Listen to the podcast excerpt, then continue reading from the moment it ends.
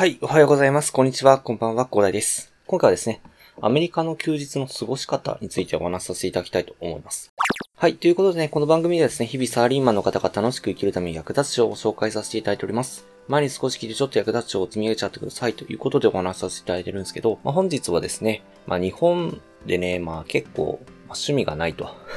無趣味だと。いうことで、まあ何したらいいかわからんという方がね、結構多いので、まあそんな方々にね、まあ日本の趣味も紹介してきたんですよ。あとマイナーな趣味とかね、あの週末の過ごし方ということでご紹介させていただいたんですけど、じゃあ、日本の週末の過ごし方が分かったと。で、まあ海外のね、週末の過ごし方ってどんなのっていうことをね、思ったので、まあ、ちょっと調べてみようかなというふうに思いましたので、今回お話しさせていただきたいと思います。はい、ということで、えーアメリカの休日の過ごし方ということで、えーこれがですね、えーなんか、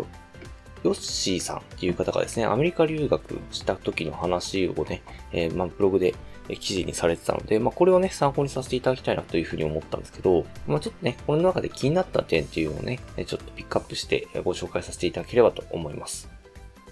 では、まず一つ目ですね。まず一つ目が映画を見に行くというところで、まあ、これについては別にね、日本も映画見に行くということがあると思うんですけど、なんかアメリカの方はですね、映画券が安いらしいんですよね。あとね、なんか、洋画の場合はですね、まあ、日本よりも早く放送するということがありますので、まあなんかこのヨッシーさんはですね、大学留学中という時はですね、映画を見に行っているということでしたね。あと日本と少し違ったというところで二つ目が飲みに行くっていうのがあります。まあ飲みに行くこと自体は、まあそんなに変わったことではないんだけれども、なんか日本とは違う飲み屋がめちゃくちゃ多いらしいですね。そんな形で何飲みに行っているということでしたね。あとだ、結構びっくりしたのが、これが3つ目なんですけど、日曜礼拝に行くっていうのが、かなりですね、なんか、日本ではあんまりないのかなというふうに思うんですけど、なんかですね、教会ではたくさんの知り合いを作ることができるらしいんですね。まあ、えっと、この方の体験談になっちゃうらしいんですけど、で、なんかその教会の人が優しいから、なんかそれに、なんかね、知り合いを持っておくと、いざ困った時に助けてくれたり、なんかご飯も連れてってもらったりね、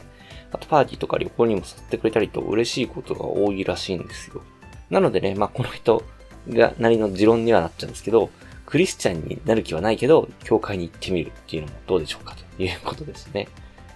まあ結構ね、観光とかでも教会とかね、えー、なんか見に行ったりする方も多いと思いますので、まあとりあえず別にクリスチャンになる必要はないと思いますので。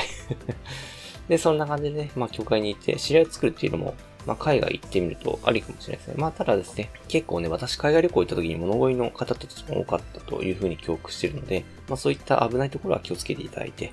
そこら辺はちゃんと厳選する必要があるかなと思いますが、そんな過ごし方もあるようですね。で、あとはですね、なんか外食に行くとか遠出してみるとか、まあ、それはですね、まあ、あんまり変わったことがなかったので、まあ、それはね、割愛させていただきますが、まあ、そんな感じでね、アメリカに留学しているといろんな過ごし方見えてくるということで、で、日本よりも、まあ映画券が安かったりとかね、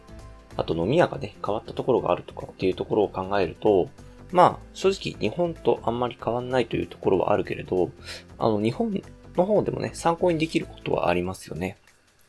まあ例えば、まあ、日本のね、まあ変わった飲み屋に行ってみるっていうのもおすすめかなというふうに思いますね。まあっていうのが、結構日本って変わった飲み屋が最近増えてきてるんです。まあ最近コロナなんでちょっと行けないですけど、ただですね、もうすぐですね、緊急事態宣言が終わるはずというところなので、まあ、ぜひね、まあ緊急事態宣言を開けるというところで、まあなかなかね飲み屋に最初から行くというのが難しい方はですね、まあバーベキューとかからはじ、まあキャンプとかからがですね、始めてもいいと思いますが、まあどうしても行くところがないという方はですね、まあ変わったですね、飲み屋探してみてもいいんじゃないでしょうかね。日本はね、結構コロナ対策万全にしてるお店も多いと思いますので、まあそこら辺はね、ぜひね、まあ自分自身も気をつけてですね、楽しんでいただければなというふうに思います。まあそんな感じでね、まあアメリカでの過ごし方ということで、今回はですね、ヨッシーさんの体験談のブログということでね、ご紹介させていただきましたが、まあちょっとね、新しい発見もあったり、で、まあ、日本とあんまり変わらないんだなっていう風な形もあったりですね。まあ、こんな感じでね、参考にしてみると、まあ、日本でも意外と変わったことできるんじゃねえかっていう風なこともね、思えたので、まあ、そんな感じでね、海外の過ごし方というのも、ちょっと調べてみるのもいいかもしれないですね。今後もね、アメリカだけじゃなくいろんな国の週末の過ごし方っていうのを紹介させていただきたいと思いますので、もし興味のある方は、まあ、チャンネル登録みたいなことをしていただけるとですね、嬉しいです。はい。ではね、最後にお知らせだけさせてください。この番組ではですね、皆さんコメントで舐めて話をしていい内容など随時募集しております。コメント欄は Twitter の DM なので、どしどし送ってください。Twitter とかのリンクが概要欄になっておきます。でですね、私はヒマラヤというプラットフォームで配信させていただいております。ヒマラヤとね、概要欄にも作っておりますし、レベルと開発さんもいっぱいいらっしゃいます。でですね、無料ですので一度インストールして楽しんでみてください。